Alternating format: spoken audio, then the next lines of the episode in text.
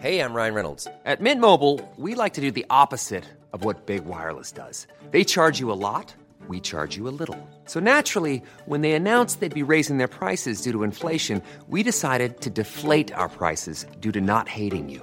That's right. We're cutting the price of Mint Unlimited from $30 a month to just $15 a month. Give it a try at mintmobile.com slash switch. $45 upfront for three months plus taxes and fees. Promo rate for new customers for limited time. Unlimited more than 40 gigabytes per month. Slows. Full terms at mintmobile.com.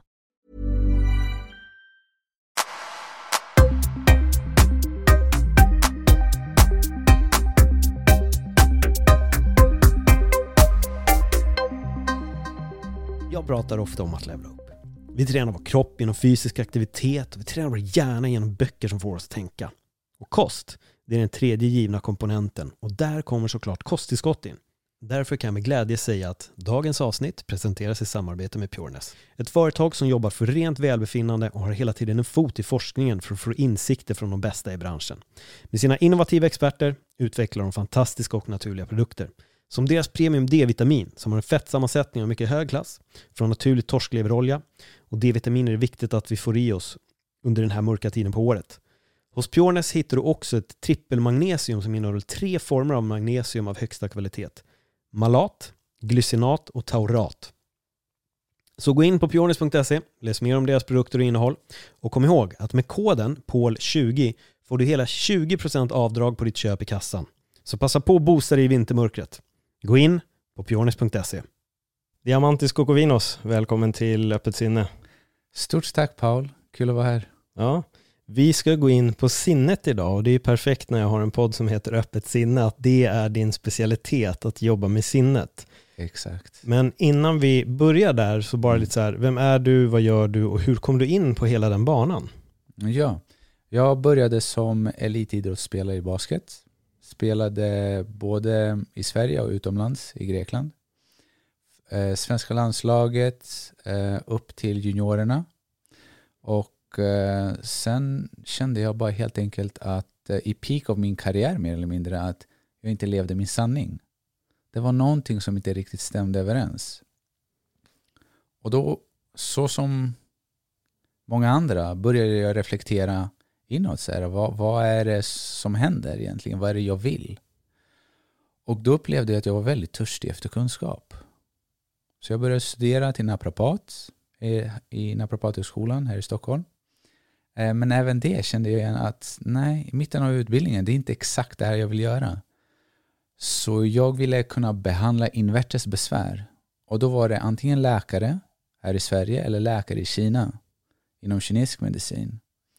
Och då gick jag hem, funderade på det, berättade till min fru att vet du vad, vi flyttar till Kina. vad, vad sa hon då?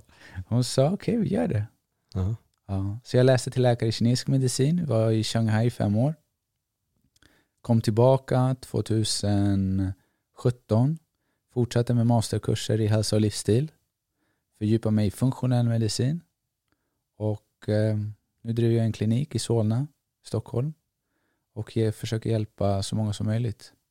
Vad, vad är din specialitet där? För det finns ju väldigt Mm. många eh, Jag skulle säga problem. kroniska besvär. kroniska besvär. Ja, långvariga, mer än tre månader. Folk som har hamnat mellan stolarna, folk som inte eh, riktigt fått svar på varför de mår som de mår och så vidare. Ja. Väldigt utmanande men väldigt kul. Men då är det alltså fysiska besvär som vi pratar om då eller? Fysiskt det finns alltid också en mental del också. Mm. Men inte vissa som är rent odlade om vi säger det. Bipolära, jag har haft någon patient med schizofreni, depression och så vidare.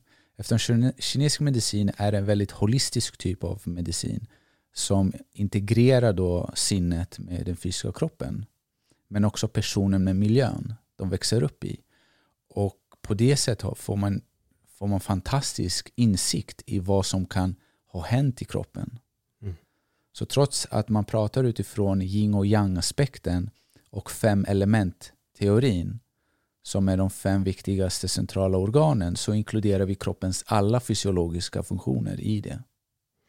Nu blir jag lite nyfiken här för eh, när vi kommer då till den eh, vanliga så kallade, så här, vad ska man säga, västvärldsmedicinen då, läkemedel och, och Den, egentligen- den kallas för allopatisk medicin. Det är Ja. den, den termen som den heter. För västerländsk homeopati kommer också från väst. Mm.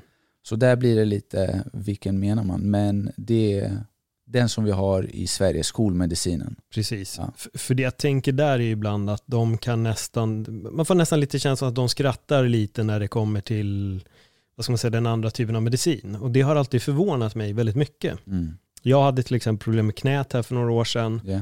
Eh, hade gått dels hos en naprapat, fått lite hjälp, men han var lite orolig för att det kanske var någonting invärtes som var paj. Mm. Eh, så jag går till Cityakuten och det han gör är att skjuter in en spruta kortison och så var det klart. Mm. Och då sa jag bara, men jag ska även gå till min naprapat igen och kolla lite. Aha, ha, ha, ha. Vill du kasta pengar i sjön grabben och går du dit, vill du ha riktig hjälp då kommer du hit till oss. Mm. Alltså tänkte jag på det han sa och så kände jag ju bara, fast vad fan har du gjort? Jag sa, jag har ont här, du har tryckt in en spruta och så var det klart. Mm. Då kan man, alltså, det för mig blev så konstigt. Mm. Hur kan du garva åt en form av medicin som kanske vill titta på fler punkter än bara knät Mm. och skratta? Och det är därför jag på något sätt också gillar den medicinen som du jobbar med, för man vill titta på just helheten. Mm. För min egen känsla är att vi har tappat helhetsperspektivet. Alla typer av medicin som finns idag har sin funktion, har sin plats.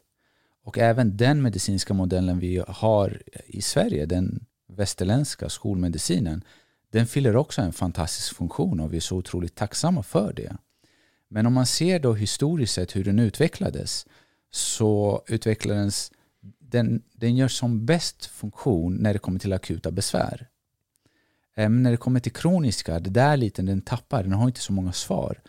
Och tro mig att när läkare och forskare kommer till mig som patienter från Karolinska, eh, jag har hela, alla olika typer av yrkesgrupper inom vården kommer till mig.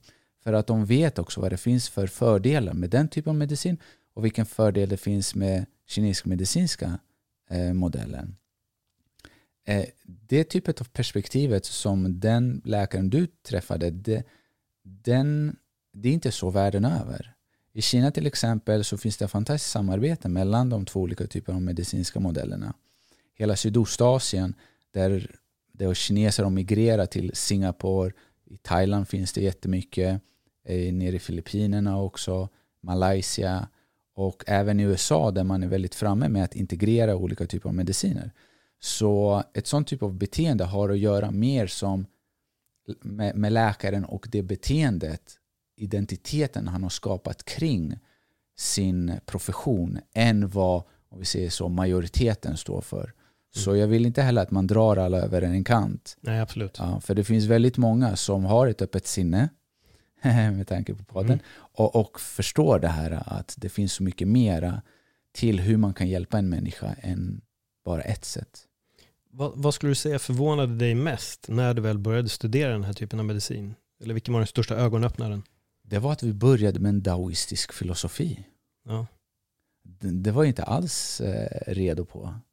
Det var nummer ett. Så, så jag satt där och vi började prata om hur antika kineser, antika människor genom att sitta och observera naturen fick fantastiska insikter i hur kroppen fungerade och att det som fungerar, hur det funkar här inne är på grund av hur det funkar där ute. Och då därför pratar man om det mikrokosmos som är i kroppen och makrokosmos som är där ute. Och att vi finns eftersom vi är ju en produkt utav naturen. Så måste det finnas någonting som följer en form av rytm där ute. Så de här sakerna, det, var lite mindblowing för mig.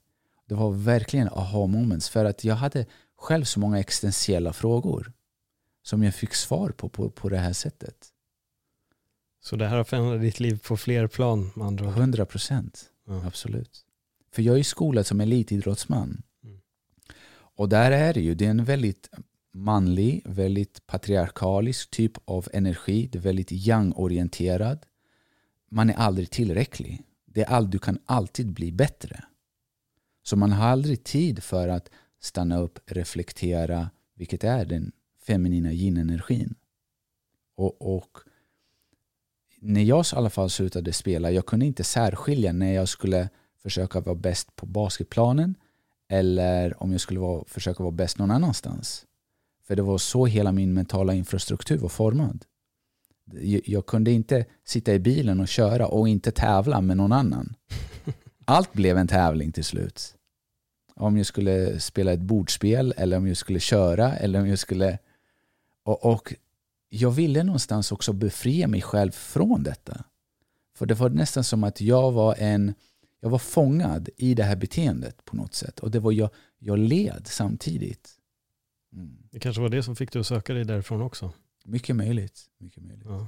Mm. Hur många år sedan var du gick utbildningen? Jag blev klar 2017. 2017, så då har du jobbat med det i alla fall i fem år? Eller du går in på ditt femte år nu?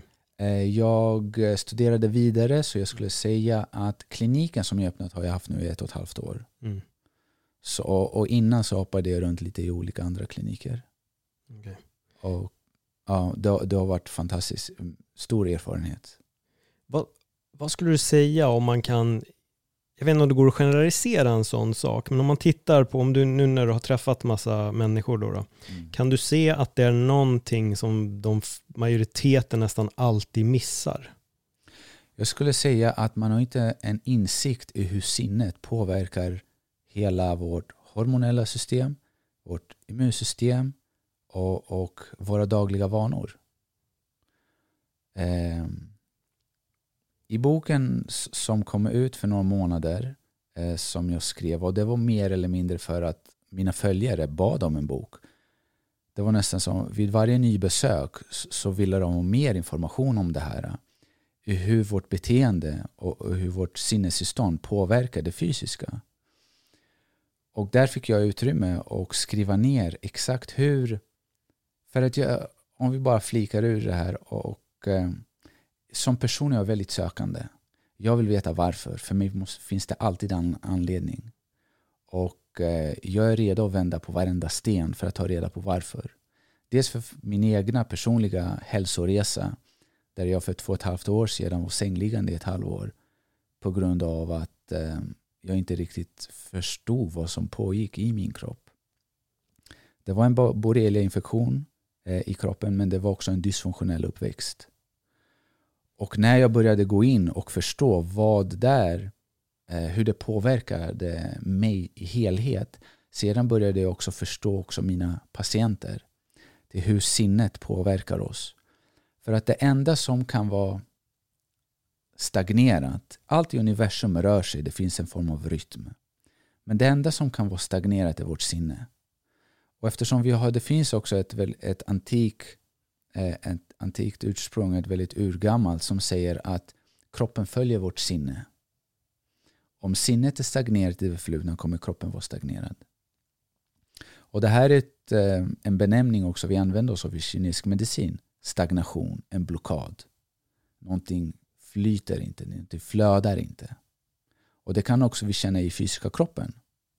Att vi känner oss fast i en relation där till exempel en konflikt löses upp. Uff, då känns det också bättre i kroppen helt plötsligt. Mm. För att um, vi är vi är ju den, föraren i den här kroppen. Så vad jag försöker också få mina patienter att förstå är att den här kroppen, vilket vi är födda i, det är vi som är den som kör den. Det är vi den som styr den. Så vi skapar en distans också mellan det vi inte är och det vi egentligen är. Att vi har en kropp och att vi inte är en kropp. Och på så sätt kan vi också tillåta eh, ett nytt perspektiv komma in. Eh, ett mycket djupare. Eh, så det, med de här samtalen, jag försöker guida dem till en plats de behövde fly från för att den är för smärtsam. Så om jag ska förklara det här lite. Många av våra besvär kommer från det mentala, eller har i alla fall en del. Och den mentala stagnationen kommer från dysfunktionell uppväxt med eller utan trauman. Så när jag fick när jag lärde mig att mitt värde baserat på min prestation inom basket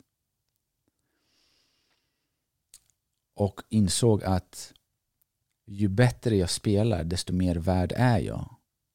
Då skapas en mental infrastruktur i mitt beteende att det är så jag behöver vara. Nu kan inte jag särskilja det sedan från om det är basketspelaren, idrottsmannen eller om det är akademikern eller om det är entreprenören och så vidare.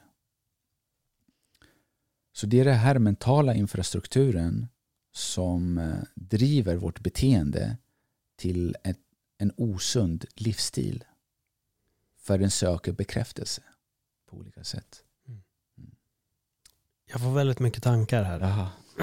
Eh, Dels så kan jag väl bara, jag vet inte om jag ska gå in på mitt eget här, men, men lite grann. Alltså anledningen till att jag har en podd som överhuvudtaget heter Öppet sinne är ju för att jag försöker hela tiden öppna mitt sinne ännu mer. Ja.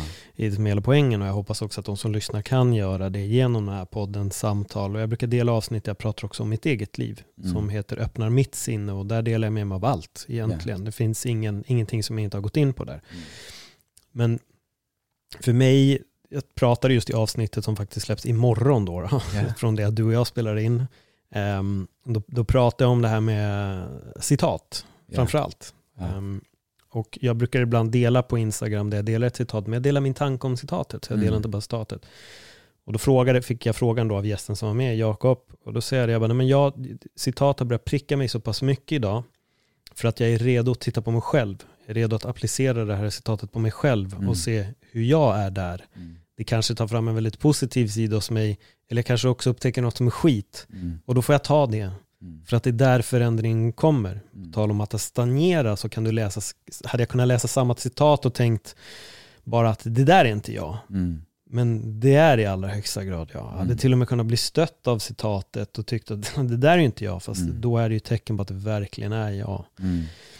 Och det är lite det, när jag hör din story här så börjar jag också tänka mycket på min egen barndom, allting Mm. som har hänt. Och det kan vara, som du säger, jag, jag tycker det är en fin poäng det där. För jag tror att väldigt många tror att det måste finnas ett väldigt konkret trauma för att du ska ha haft en dy- dysfunktionell uppväxt eller ska ha haft en traumatisk barndom. Precis. Men det kan vara något väldigt litet, som för dig var det det du berättade. Precis. För mig var det att min pappa flyttade till Spanien när jag var nio. Mm. Och det har påverkat mig jättemycket. Sen har vi haft en jättefin relation, jag har träffat honom, jag åkt dit skitmycket, men jag var också pojken utan sin far Mm. under en tid tills jag väl åkte dit. Men varje gång jag åkte hem gjorde det ont. Precis. Varje gång han var här var jag skitglad. När han åkte hem, det gjorde jätteont. Ja. Så hjärtat blev krossat många gånger. Ja. Men det tog mig många år att se det. Mm. Att förstå det här mönstret hos mig själv också. Mm. Att nu fattar jag varför jag kanske har varit som jag har varit i vissa relationer. Det, det hänger på det. Mm. Rädslan att bli lämnad igen som barnet som jag Exakt. en gång var. Exakt. Och jag önskar att, att egentligen när borde vi börja prata om det här? För det känns som att det här är något man egentligen borde ta upp nästan lite fint i plugget vid, vid rätt tid att börja prata om de här grejerna. Mm. Nu blir det så här svävande och många frågor, men men jag har en fråga däremellan. Mm. Lär de sig det här i skolan redan i Asien?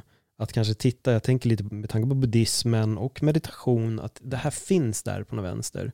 Att stanna i det inre och verkligen vara där och utforska. Precis. Så både det taoistiska, buddhistiska Mm. och hinduistiska, om vi tar nu över hela, hela Sydostasien, eh, så de här typen av filosofer, filosofiska traditionerna, om vi bortser religionen, finns ju där för att det finns en sån otrolig insikt i vad vårt sinne kan skapa. Och jag tror väldigt, eh, väldigt väl att de har försökt under årtusenden att gå olika riktningar i att bemöta de här olika typerna av dysfunktionella uppväxter och hur det har påverkat oss. Och de har kommit fram till den, en formel som funkar och det är love and compassion. Mm. Så när man gör dag ut och dag in en love and compassion meditation den typen av frekvensen och energin som man, som man kultiverar eh, under den perioden kommer också neutralisera många andra stagnerade negativa energier och känslor. För känslor är otroligt energiskt laddade, det vet vi. Mm. Hur mycket ilska och utbrott man kan få utav en känsla som är stagnerad, som inte fått utrymme för att uttrycka och så vidare. Så på ett sätt är, är det med.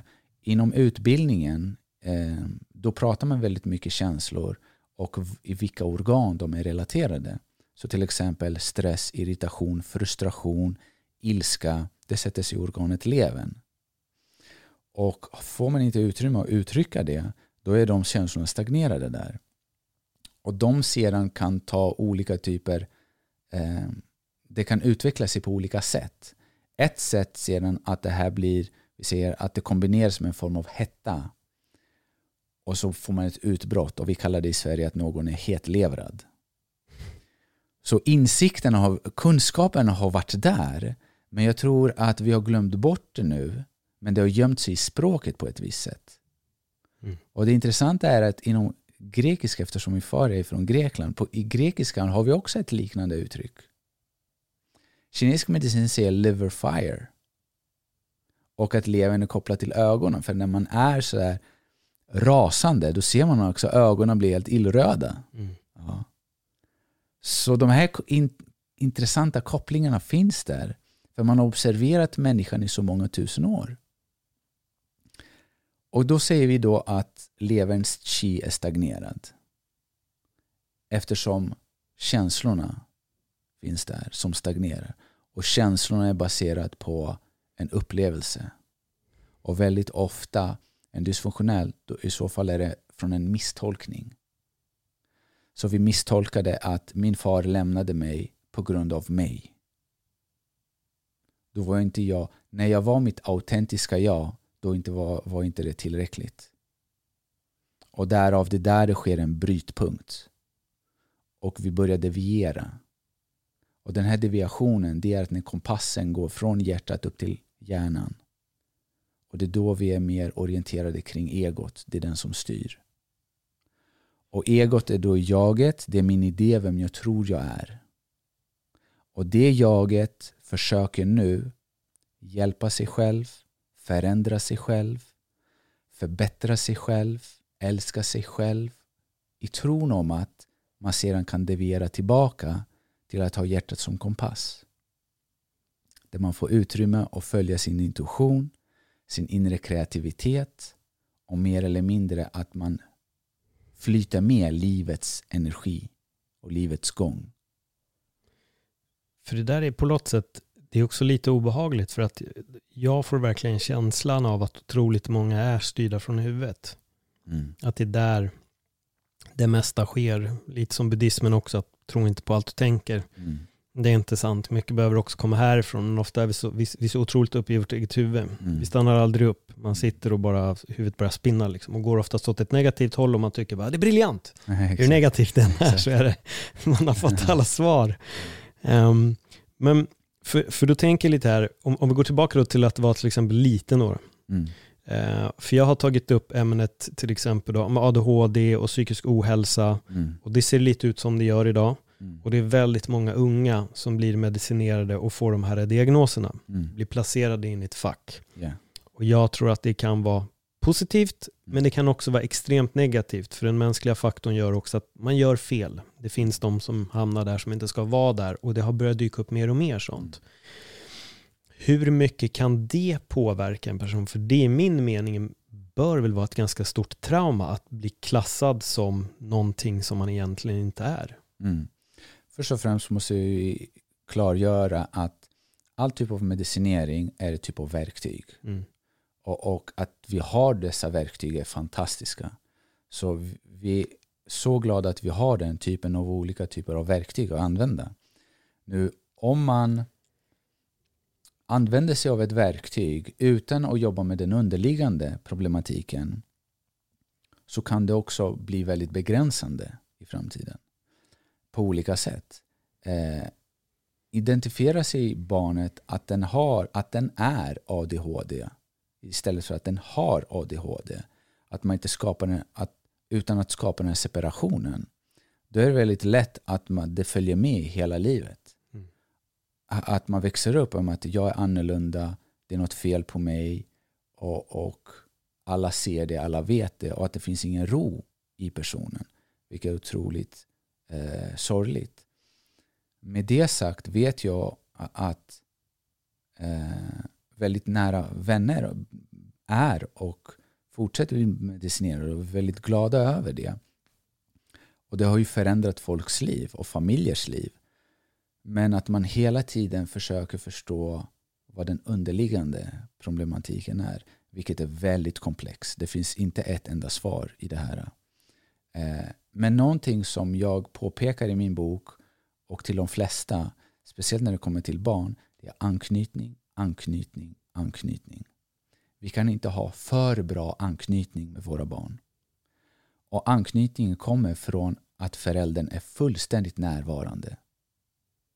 Nu, ifall jag har blivit uppväxt i en dysfunktionell familj där mitt beteende var baserat på min prestation eller ifall eh, jag hade föräldrar som var känslokalla, föräldrar som var så mycket i sitt, eh, i, sin, i sitt försök av att bli någon och få bekräftelse så hade inte de möjligheten att vara närvarande i mitt liv.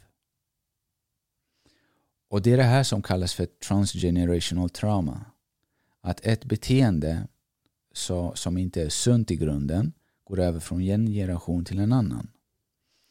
Så vi kan säga som ett exempel att om min farfar slog min far eh, så lärde sig att det är så man växer upp eh, barn. Och min pappa slog mig och jag då slår min dotter. Det är också ett transgenerational trauma som kommer från fysiskt. Men det finns också ett mentalt och psykiskt. Hur man beter sig. Om man fryser ut ett barn. Om man bestraffar det på olika sätt. Men att ta ansvar Eh, och vara fullständigt närvarande med insikten och förståelsen att barnet är inte en produkt som vi måste skapa någonting av det. Det är som visdomen som finns i en kärna. All visdom finns redan där. Vi behöver bara låta det och skapa de bästa möjligheterna och förutsättningarna för att den ska blomma på rätt sätt. Den behöver rätt jord, den behöver ett timmar sol, den behöver rätt mycket vatten och så vidare. Och det är samma sak med barn och med oss. Och får inte barnen det, då tolkar de, de, de tolkar alla de här sub, och ibland väldigt subtila eh, händelserna som att det är mitt fel. Och det är där det Hey, I'm Ryan Reynolds. At Mint Mobile, we like to do the opposite of what Big Wireless does. They charge you a lot, we charge you a little. So naturally, when they announced they'd be raising their prices due to inflation, we decided to deflate our prices due to not hating you. That's right. We're cutting the price of Mint Unlimited from $30 a month to just $15 a month.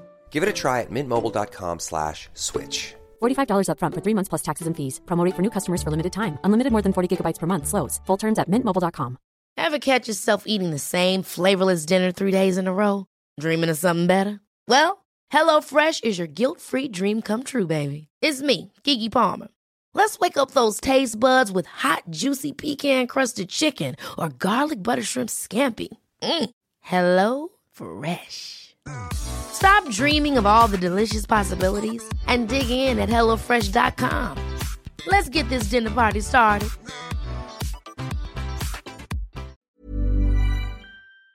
börjar gå lite snett.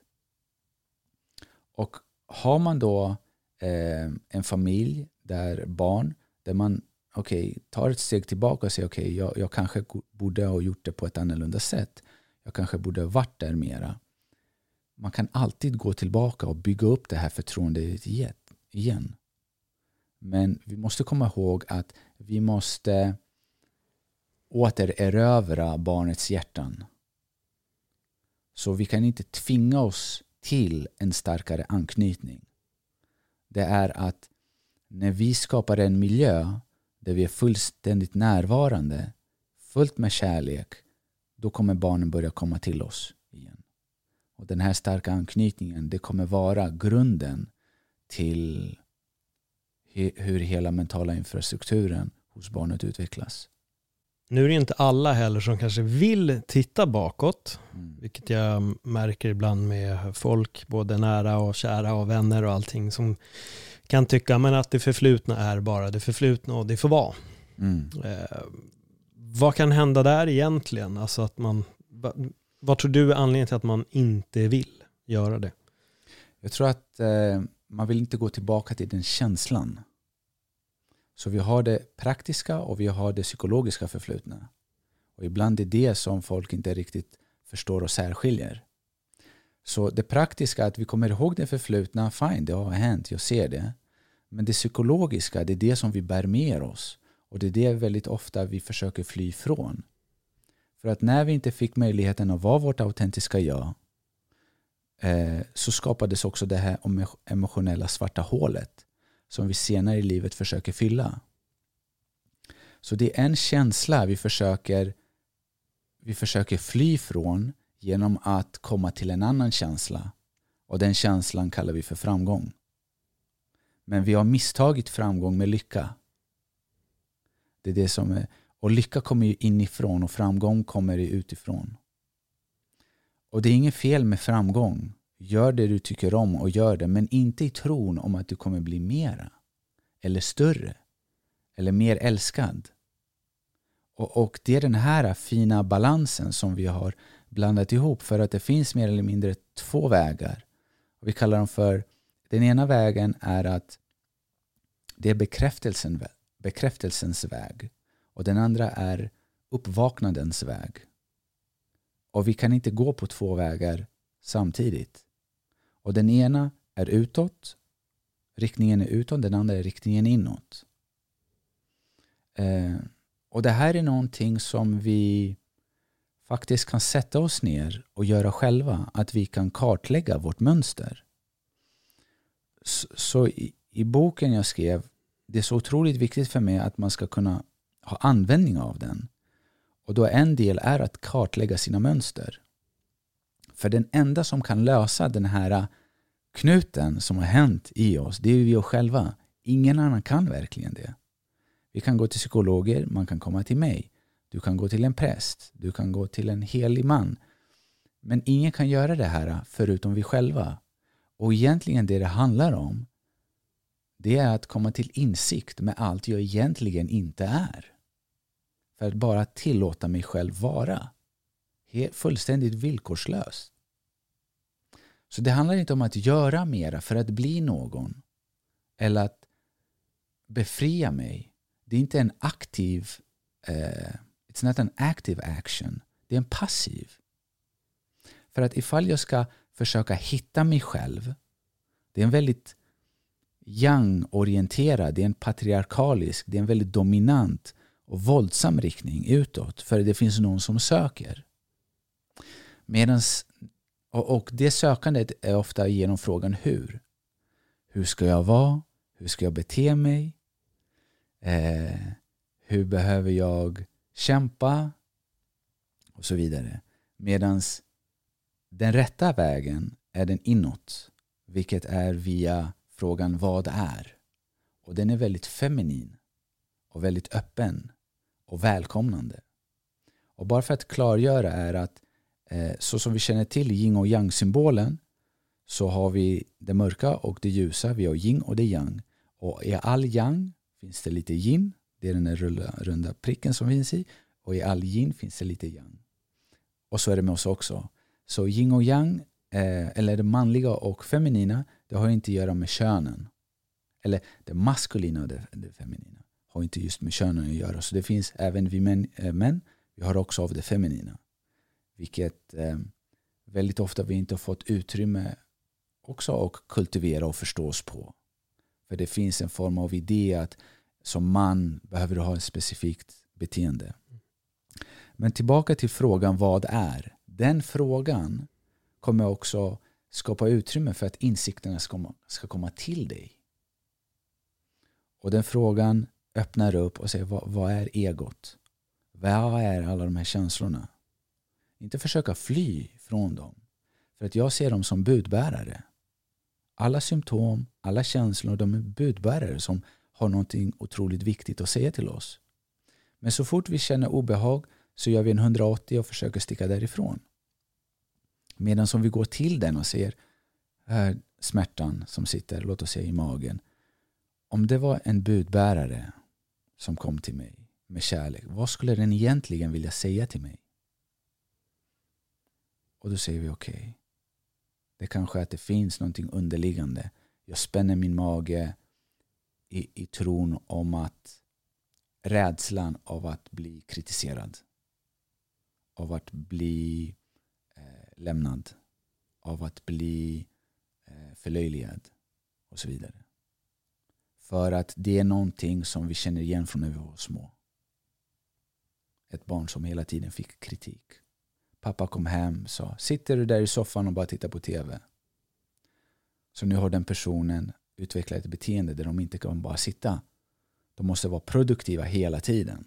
Annars känner de sig värdelösa. Det är många saker att packa upp här. Ja. Det är det. Men jag gillar din, eh, det här med framgång och lycka. Ja. För i det senaste avsnittet av just Öppna mitt sinne så pratade jag om det. Ja. Eh, Och att jag själv var väldigt driven åt det hållet. Att jag trodde att framgång skulle ge mig lycka. Mm. Men sen helt plötsligt när jag är ute i Kanada på en vandring så insåg jag att jag har inte levt på fem år. Ja. Och då började den insikten komma och när jag kom hem så lade jag ner nästan allting jag höll på med med stand-up och alla möjliga grejer. Bara ganska abrupt stoppade allt. Ja. Och jag tror att det är så lätt att bli vilsen där. Mm. Och även i det avsnittet så säger jag också att jag brukar ställa en fråga ibland till folk. Jag gjorde det mer i början av podden. Så brukade jag fråga, vad är lycka? Mm. Och sen brukar jag fråga, vad är framgång? Jättefint. Och det var väldigt intressant att se. Det var mer en, en sak för mig. Det var något som jag bara ville observera hur personen svarade. Och jag kunde märka många gånger när jag frågade om lycka så blev svaret egentligen definitionen av framgång. Just det. Eh, vilket jag tyckte var väldigt spännande att bara se, vad, vad är folk? Ja. Eh, och, och, och jag märker det, vi är, jag, som du säger också, man tappar kompassen där lite. Och lite det, det jag är in- inne på också. Jag, jag tror att vi verkligen har, jag tror att vi har förlorat oss själva där. Allting hänger på sociala medier, ser jättebra ut, vara på ett visst sätt, åstadkomma vissa grejer. Och så tror man att man bygger upp den här nästan fantasin av föreställningar. Att när jag når det här, då. För det var exakt så jag levde själv. Mm. Att jag bara sköt fram Mm. hela tiden när jag skulle börja leva. Det var när jag hade åstadkommit allt det här. Och på vägen inser jag att jag tappar kontakten med vänner. Liksom. Även fast de finns där så händer jag inte hört av mig. Och. Jag tror att det är farligt. Och jag tror att vi behöver förstå det mycket tidigare. Att vi, vi, vi måste le, leva nu. Som Bruce Lee säger. Mm. Vad är det? Su- Success is not a destination, it's a journey. Eller vad det är. Liksom, Det gäller att njuta Precis. av resan. Och jag tror att det är Ja. oerhört eh, viktigt Ja. i den. Sen var det nog mer, men jag tappade tråden när jag började fördjupa mig Ja, det kommer, jag har så mycket att berätta, dela med mig av. Jag är otroligt passionerad över det här för Ja. att jag ser att det här är nästan grunden till, Mm. inom kinesisk medicin, vi pratar om obalanser. Mm. Och, och att de olika typerna av, av österländska filosofierna har snappat upp och förstått det här. Det, det är ju fantastiskt. Mm. Nu vissa behöver, vissa kan to transcend genom att bara meditation och love och compassion. Sen har jag upplevt att vissa behöver gå tillbaka och känna igenom det de inte fick känna. Mm. För att ge utlopp. Nu, min dotter är två och ett halvt. Så när hon började började gå, hon snubblade på sina egna fötter, ramlade och slog sig. Och då skrät hon som om jorden höll på att gå under. Och i början, den instinkten vi har, det är att vi vill plocka upp henne och säga hopp, nej ingenting hände, allting är bra och försöka distrahera henne från känslan. Men vad jag insåg är att vad jag gör är att jag skyddar mig själv från mina känslor när jag ser henne gråta. Nu i henne är det inbyggt att det är exakt så hon ska uttrycka sig. Och det är så hon behöver detoxa sig emotionellt från den händelsen. Tills hon kommer till slutet, vilket är... Och då är hon färdig. Så jag har ingen rätt att avbryta det på något sätt. Det enda hon behöver det är min närhet och känna sig säker. Men när vi lär oss från små att, och vi blir full, gång på gång avbrutna och den här känslan stannar kvar och stagnerar gång på gång på gång så, så ackumulerar det här till en punkt där kroppen hela tiden försöker sedan att kompensera men till slut så kan den inte och så börjar den manifesteras på olika sätt. Det var det jag tänkte på, det var känslor. Det var det som var min Ja. andra tanke efter framgången. För det du pratar om väldigt mycket är ju en form av acceptans. Mm. Att landa i och acceptera. För jag har själv, person, det är väldigt mycket jag själv nu, men det, det har varit en resa för mig också. Men, men för, för jag har, jag insåg väl sen att jag är väl någon form av högkänslig. Mm. Jag kan känna väldigt mycket känslor, de kan bli väldigt starka. Och förut när de kom så kom de över mig och kunde konsumera mig på ett sätt. Tills jag landade i acceptansen av känslan. Att okej, det är bara en känsla just nu. Ja. Jag behöver inte, jag behöver inte gå upp i den. Utan Exakt. den kan vara här. Jag är arg, jag vet faktiskt inte varför, men Nej. det är okej och det kommer gå över. Ja. Då blev allting helt annorlunda. Ja. Än att känslan kom och jag förstår kanske inte att det är en känsla som kommer över mig, utan jag känner ilska och jag blir den Ja. helt plötsligt. Exakt. Och det är någonting som var väldigt fascinerande för mig, hur man också på ett sätt då med tanken bara kan lända okej du känner en känsla men ingen har puttat på mig, jag har inte liksom ramlat, utan jag, jag går egentligen bara här, eller jag sitter bara, känslan kommer över mig. Mm. Så den kommer från någonstans, men den betyder ingenting. Nej. Jag kan bara låta den vara. Ja. Och ibland brukar jag bryta ner det med, ja men det är kortisol som pumpas upp i kroppen, Ah. nu är stresshormonerna Ah. kommer här. Jag har inget att känna stress över, det är, det är ganska lugnt ändå, jag bara missar en tunnelbana och Ja. jag behöver inte gå in i det här. Ja. För det känns som att det är lite där du också är och, och fingrar vid. Har du något mer tips att ge när man får Ja. just de här känslorna? Först och främst är det bra under, hel, under dagens gång att gå in och checka med dig själv. Vart är jag någonstans? Så innan ens det sker. Så låt oss säga jag är på väg och ska ta en kopp kaffe på jobbet. Eh, och då stanna upp en sekund. Vänd blicken inåt och se, är jag uppe i varv? Eh, är jag, presterar jag?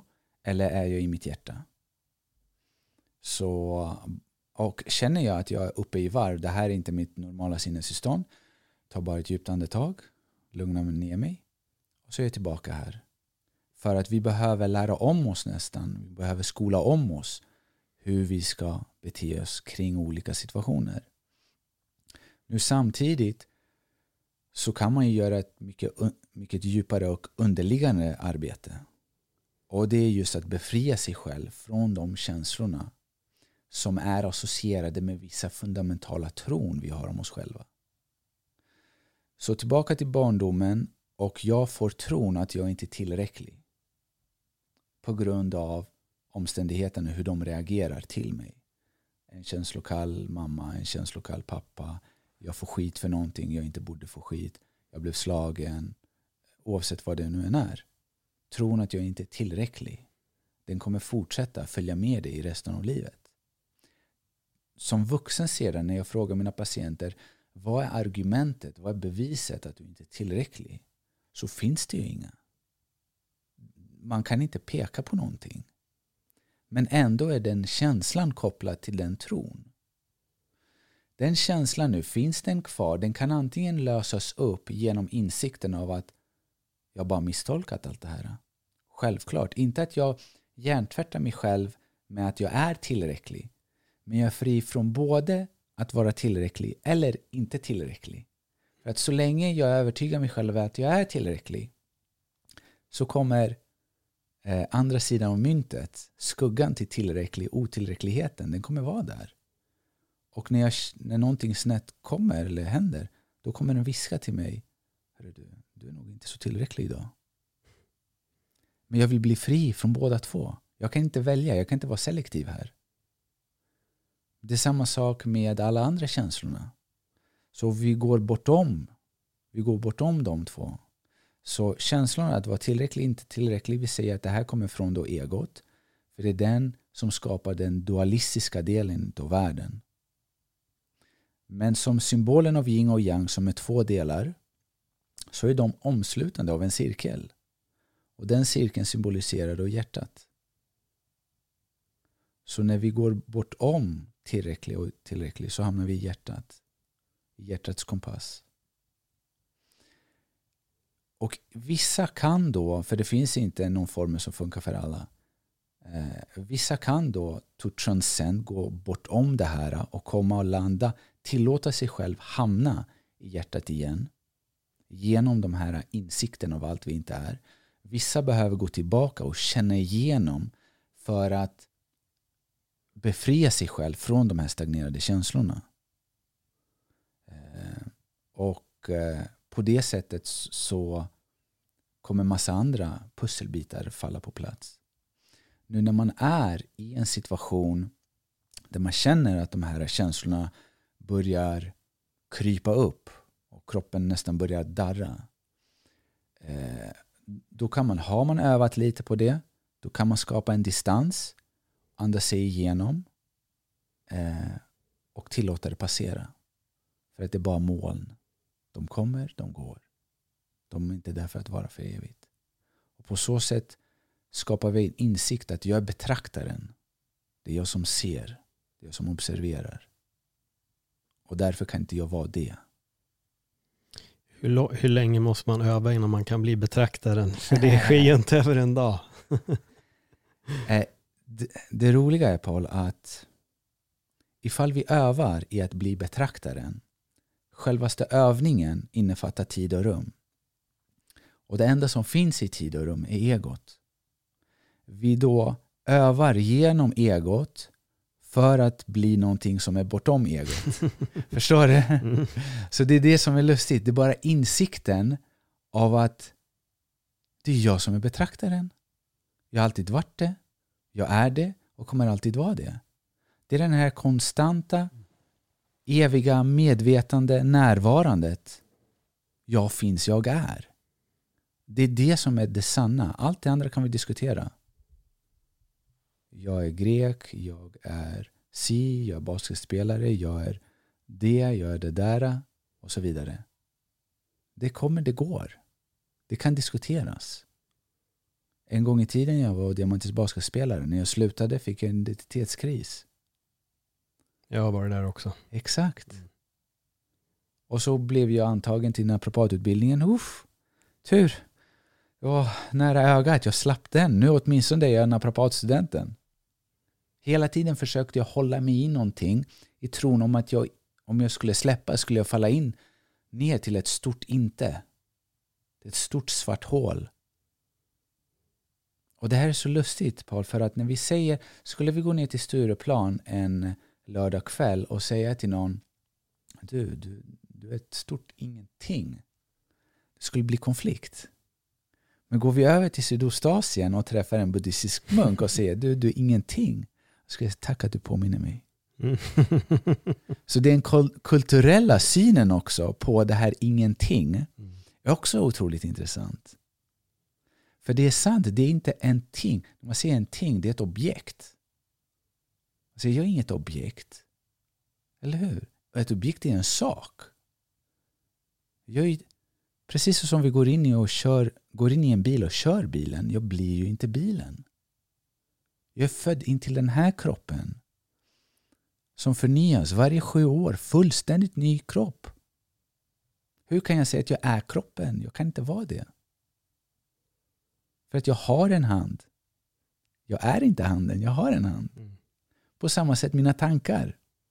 Jag har tankar, jag är inte mina tankar. Jag har känslor, jag är inte mina känslor. Jag har minnen, jag är inte mina minnen. Så när vi lägger åt sidan allt det vi inte är, då full, det helt plötsligt landar vi utan att försöka. Vi bara landar i ett sinnestillstånd där vi bara är. Och tillåter vi oss själva bara vara där utan att försöka komma på några sma, smarta ord eller beskrivningar i vad det är. Den här stillheten och fridheten i att bara vara villkorslöst. Man inser att det är allt som finns. Det är den känslan av att jag finns, jag är som är konstant. Oavsett om det var för 10 eller 15 år sedan eller om 10-15 år sedan. För min fysiska form har förändrats. Men idén vem jag tror jag är har förändrats. Men något som inte förändras, det är den här. Det eviga närvarande medvetandet som ser allt det här komma och gå. Och när jag kommer till insikt att det är allt som finns och det här kan inte bli mera. Oavsett om jag har tio startups och säljer dem för 100 miljoner. Eller om jag bor i min mammas källare. Så är det, det, det kan inte få mer värde, det kan inte bli av med värde. Då börjar man landa i hjärtat. Och då tillåter man också den här intuitionen och kreativiteten börja blomma. Och då pratar vi om lycka. Mm. Ja, men verkligen. Ja. För det är just det där med identiteter har jag pratat väldigt mycket om i den här podden. För som du säger, vi, vi vill ju kunna lägga en titel på oss. Mm. För när man träffar någon så säger man, hej vad heter du? Vad jobbar du med? Och sen när man får höra yrket så bara, Ja, Exakt. jag vet, nu Ja. vet jag allt. Ja, Men man vet ju egentligen ingenting. exakt. För vi är ju så mycket mer än, än våra yrken eller de titlarna vi drar på oss. Men det är ju en trygghet att kunna komma med en titel. Mm. Det är ju väldigt skönt som för mig när jag var med i PT och är komiker och liksom hela den biten. Det, det är så behagligt att kunna göra det. Tills jag för kanske fem, sex år sedan valde att jag är pålig och råkar bara göra det Ja. här eller göra det eller göra det. Men det, var ju en, det är ju världens frihetskänsla att till Ja. slut kunna landa i att jag behöver inte identifiera mig med, med saker som jag håller på med. Mm. Men det är svårt för folk också när jag säger det, för då vill de ändå höra, men vadå, vem är du? Ja, men jag är verkligen bara jag. Ja men kom igen nu, säg någonting mer. Ja. Och det, är, det är knepigt det där. Men jag, jag är mer att jag vill, jag önskar att vi fick lära oss det här på något sätt tidigare i den delen av världen vi lever i. För det är, Vet du, det intressanta Paul är att så som Carl Jung beskrev det, att första hal- halvan av livet utvecklar vi ett ego för att andra halvan blir av med det. Mm. Och eh, vi alla utvecklar ett ego. Och oavsett hur mycket jag ens försöker och vara den bästa pappan till min dotter så har inte jag den rätta formeln hur jag ska uppfostra henne på absolut det bästa sättet. För det här, det bästa existerar inte. Det bästa är bara utifrån vad jag tror är bäst just nu och att jag verkligen genuint försöker. Men kanske borde jag plocka upp henne en sekund tidigare. Kanske borde jag komma till hennes närvaro en gång tidigare. Och den här sekunden kanske sätter sig som en mental flisa i hennes ego. Eller i ett hennes sinne. Som kommer göra att hon kommer behöva läka den stunden när hon blir äldre. Mm. Allt handlar om att vi inte blir allt för trasiga. för sedan inse att vi inte är det. Nej. För att ibland kan det vara, har vi fått en för stor hammare när vi är små på huvudet, då kan man också fastna i en form av ett lägre medvetande. Och då har jag sett hos vissa är det väldigt svårt att komma åt dem. Vad är medvetandet för dig? Hur skulle du förklara medvetandet?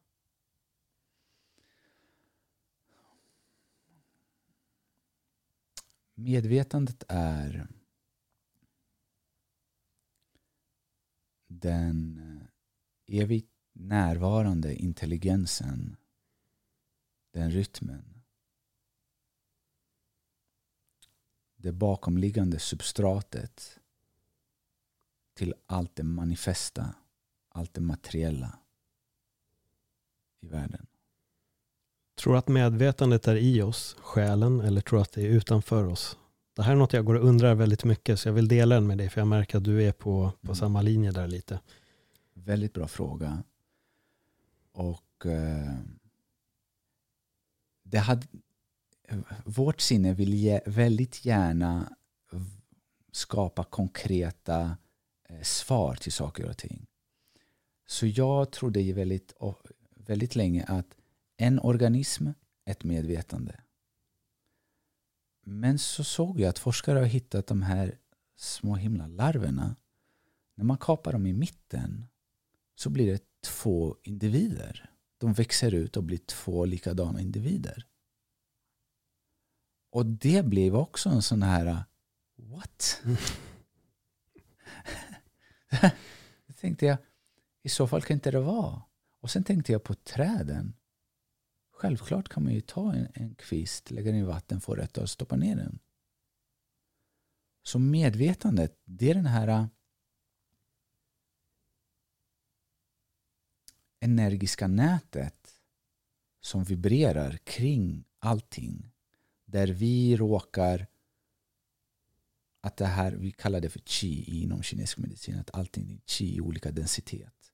Från medvetandet till det mest materiella. Fast i olika densitet. Nu råkar det organisera sig på ett specifikt sätt för att skapa just oss. Och vi har det här eh, möjligheten att vara medvetna om att vi är medvetna. Vilket vi spekulerar att är väldigt unikt för människan. Och därför har vi ställt människan på en pedestal Mm. och sagt att vi är de bästa. För att man kan inte prata med djuren. Exakt. Men det är också ett sätt, hur mäter man intelligens? Ja. Ja. Men för att svara på din fråga så tror jag inte att medvetandet är i oss. Definitivt inte. Nej. Jag såg en dokumentär för en massa år sedan, jag tror den hette The Cove, som handlar om delfinslakten. Jag tror att det är typ Japan tror jag, och bara det här med att fånga upp delfiner ganska allmänt. Och då var det, alltså typ serien Flipper, som handlade om den här delfinen, det är hans då coach, eller vad man ska kalla det. Han har ju gjort en 180 där Ja. och tycker att det här är helt fel. Men han tog upp en sån otroligt intressant tanke där. För det jag sa precis var det att vi kan inte prata med djuren, Mm. vilket är en halvsanning. För att Mm. vi kan få dem att förstå oss. Mm. Men där pekar han på envägskommunikationen. Att Mm. delfinen förstår ju vad vi säger och gör, Mm. men vi kan aldrig prata med dem. Och det, då blir det verkligen det här, för, för jag, jag tror ju någonstans att alla organismer har väl någon form av medvetande, det är min tanke. Att säga att en guldfisk, ja men när den simmar runt har den redan tappat minnet, guldfisksminne och hela den biten. Men vi vet ju inte det. Mm. Vi har ju inte lyft upp en guldfisk och frågat så här, kommer du ihåg att du har simmat hundra varv här nu? Mm. Utan det är något vi hittar på. Mm.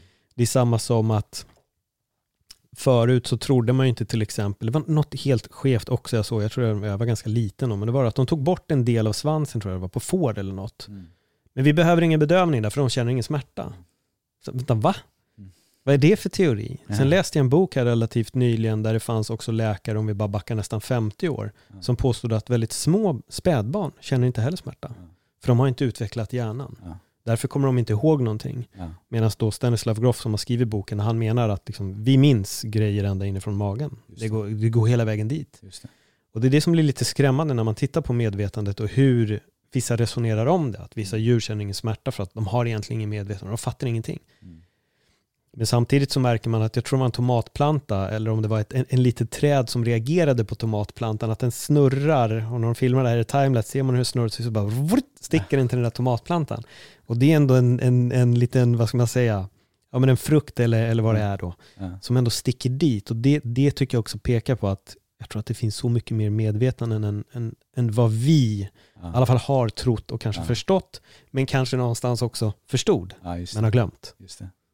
Eh, jätteintressant att du tar upp det här. Så det som, en sak som, som var väldigt ögonöppnare för mig, det var en dokumentär, jag tror att den är från 70-80-talet kanske, där det är en av CIAs, jag tror att det var CIA, mest framgångsrika uh, eh, tekniker när det kom till lögndetektorer.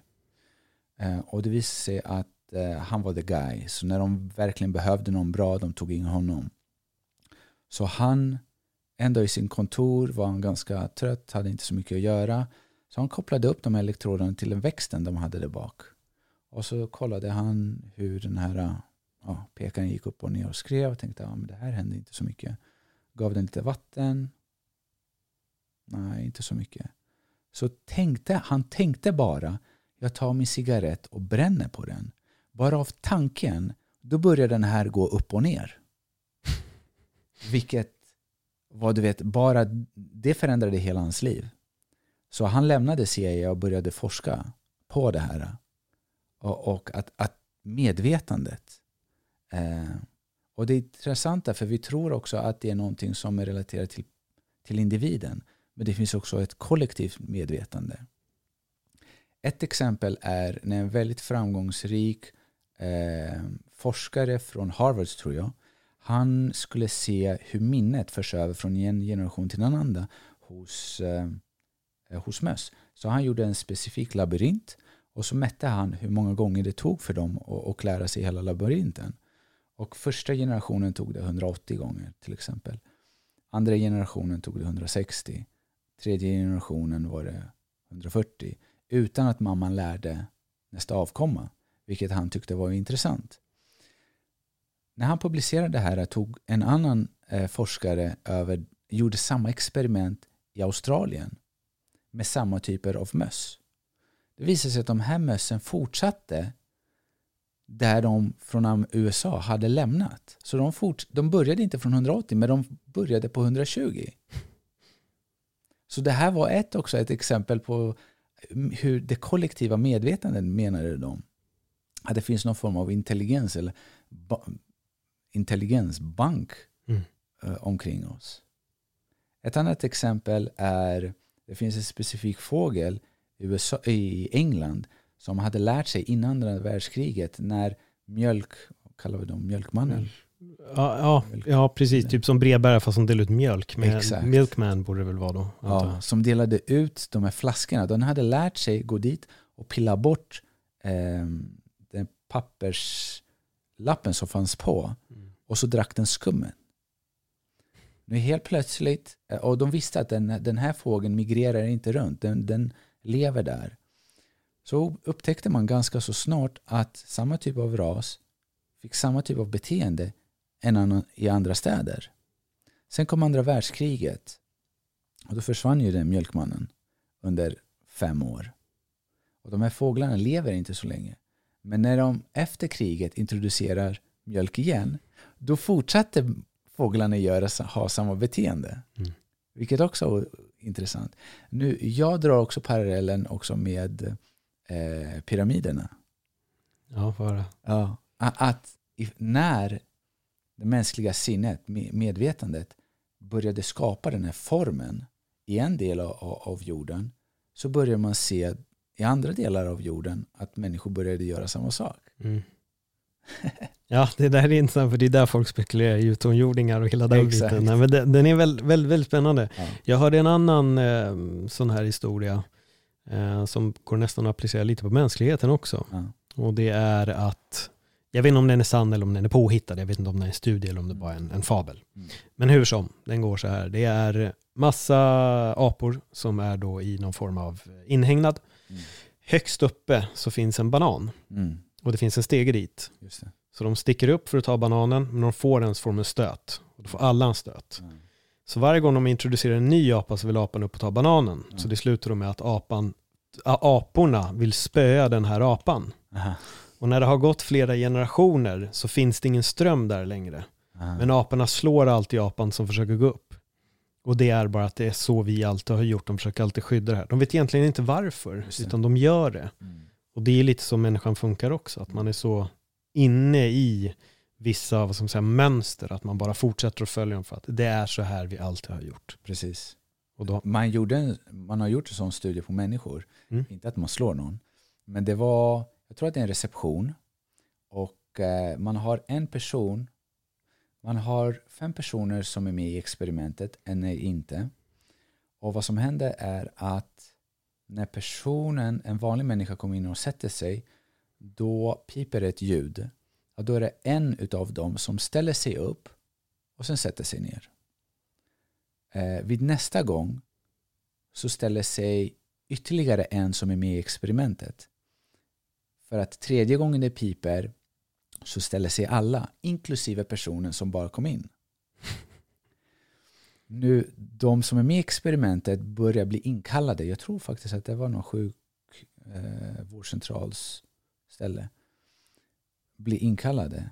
Och därefter kommer det in vanliga människor. Till slut så har alla personer från experimentet försvunnit ut därifrån. Och så har man lärt allihop att varje gång det piper, man ställer sig upp, man sätter sig ner. Så när en person kommer tillbaka från experimentet och frågar varför ställer ni er upp?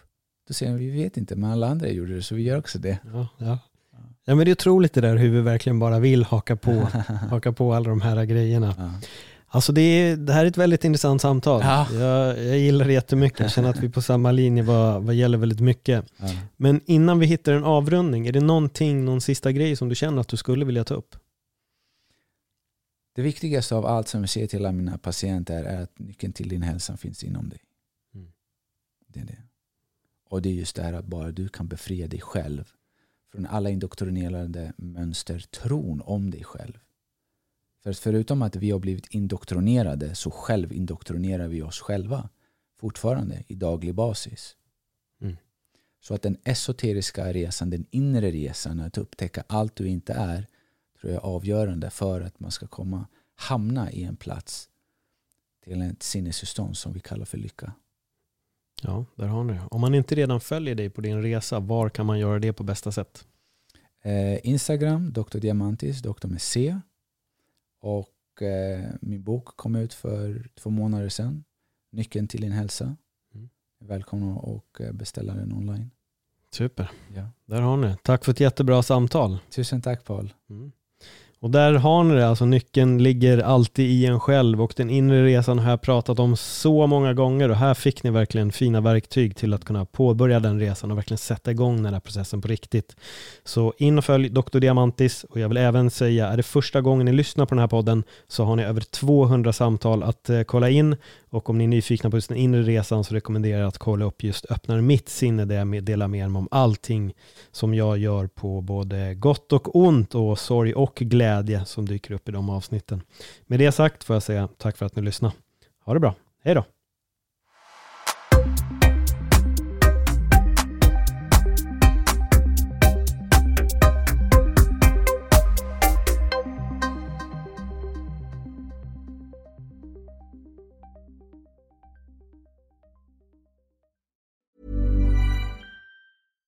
Catch yourself eating the same flavorless dinner three days in a row?